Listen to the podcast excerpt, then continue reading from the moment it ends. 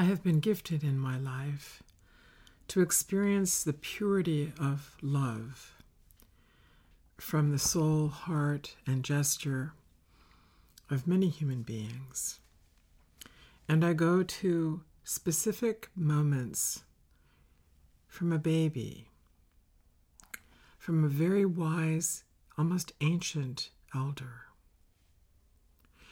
And the embodied love received and then reciprocated between one being and myself is beyond any mental idea, any word I could actually speak, any theme I could use as a literary sort of sentence in any language.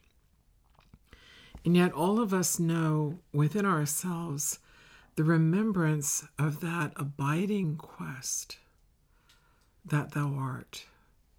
You are that. I am that. We are of that. It is beyond us, and yet each one of us is a dewdrop of the oceanic grace of that being whom I call God, whom our son Taylor might speak of more as the cosmos, or the universe, so that he's not irritated by the constant bickering about the value of God in one language or another. If I speak of God in a Judeo Christian framework, one friend will scoff at a companion of mine, a colleague of mine who's a rabbi who won't say the name aloud. Ugh, he won't even say God's name. No, he's so drunk within it in the remembrance of the mystery from which he comes that he's trying to practice the humility of that. And a young friend will think, well, I don't even want to hear about it, you know, that's too Jewish for me. Another Jewish colleague will say, Oh, Hashem, the tender, beloved name for God in his particular field within the Jewish faith. We could come to another tradition where God is not named as a person, but more a state of being. Forms of Buddhism, the Dharmakaya, the path of that clear light, a void like space which is full of the light.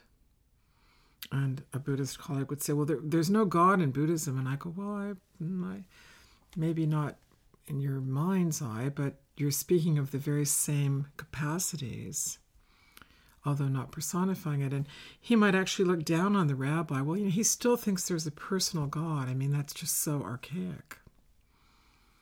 And yet, is it the rabbi's prayers who saved that young man when he falls from grace and needs all of us as elders to help him get up and enter the path of balance? Balance the beautiful capacity of this place in the heart and soul where we remember this, we remember this quest, is that we are seeking this so that we fulfill it in one another. Here, you have fallen. Let me help you get up. Here, son, I must walk with a cane now. Will you take my arm as I step down from this one step to the ground. And so, in the continuum of time, the ancient ones who've gone before us have left a threshold of prayer, of virtue, of aspiration, and of love as a fulfilling prophecy toward remembering home that we might go in a circuitous way from home through all breaths and moments of this life back into home again. And you, and you, and you, from that great one, every breath of that great one, life, back into that great one. So I would like us to enter this retreat, winter, where I am living in Texas in, in the Northern Hemisphere, for people I know from very far uh, places of the very, very far north, the Arctic, all the way down into the very tips of southern Africa and Australia, New Zealand, Tasmania, down into the southern parts of South America, where it is now the, the sense of midsummer. wherever we are upon the earth, let us enter a quality of praying for balance. Then, what begins to happen is all the places where one has projected out in armoring, in separation, in judgment, animosity, reacting against what does not feel safe, either from our lack of self respect or the injurious way we've been treated by others from the movements within our own families of origin to the neighborhoods around us to the way we're taught often a great deal of fear mongering through the media and concepts in the world. Be careful. Everyone is so evil. It is all so ugly out there. And yet it is not. It is more the mountainous terrain, the desert terrain, the urban terrain, the terrain of poverty, and the terrain of the difficulty of greed, the arguments of anger and hatred and jealousy. And when we look at all of those and think this is the meaning of my life is to look at all these qualities that are not the virtues of the human being, because it's so dangerous, I can't find my safe way. It's very hard because we keep rearmoring ourselves. Oh, he, I don't like him. And she, oh, you know, I don't know about her. And that political party and that nation and these people, that culture, my ancestors, my family, your family, you, me. It's just never enough. Nor will it ever be if we think that's the map of home. It's not the homeland. The homeland is always safe. There was the first breath each one of us took as we came forward safely from our mother's womb, hopefully with her being safely delivered also of us as her child. May my mother who delivered me be protected blessed, safe, and well in all ways in eternity. My gratitude in every breath as an extension of her gift to me of life, and of my Father's gift to me of that same life through my mother. The gratitude of eternity in God, in He, in she, in that great one.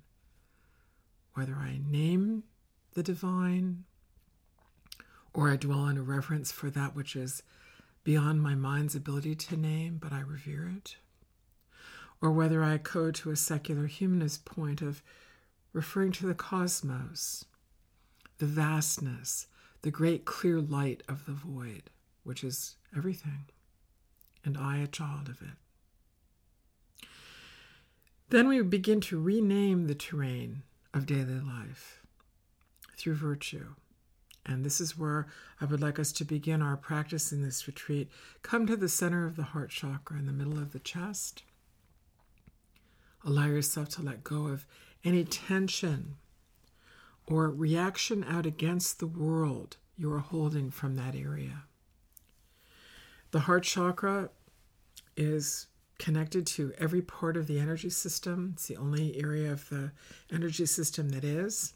it's this beautiful complexity of meridians that run through us. They're dealt with in acupuncture and yoga, various forms of breathing and body energetics, of teaching to heal and balance our physical systems, our breath, our circulatory systems, our central nervous system, our organs.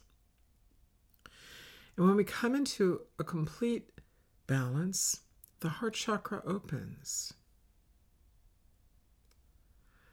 the still point of eternity is there. We all go, oh, I, I know that place. I can experience that place. I am of that place. Isn't it precious? Each one of us is a veritable pearl of God, finding our way to the center of that place within us, home. Oh, in that part of us is heaven. Hmm, you feel how still that becomes. Every moment, yet in eternity.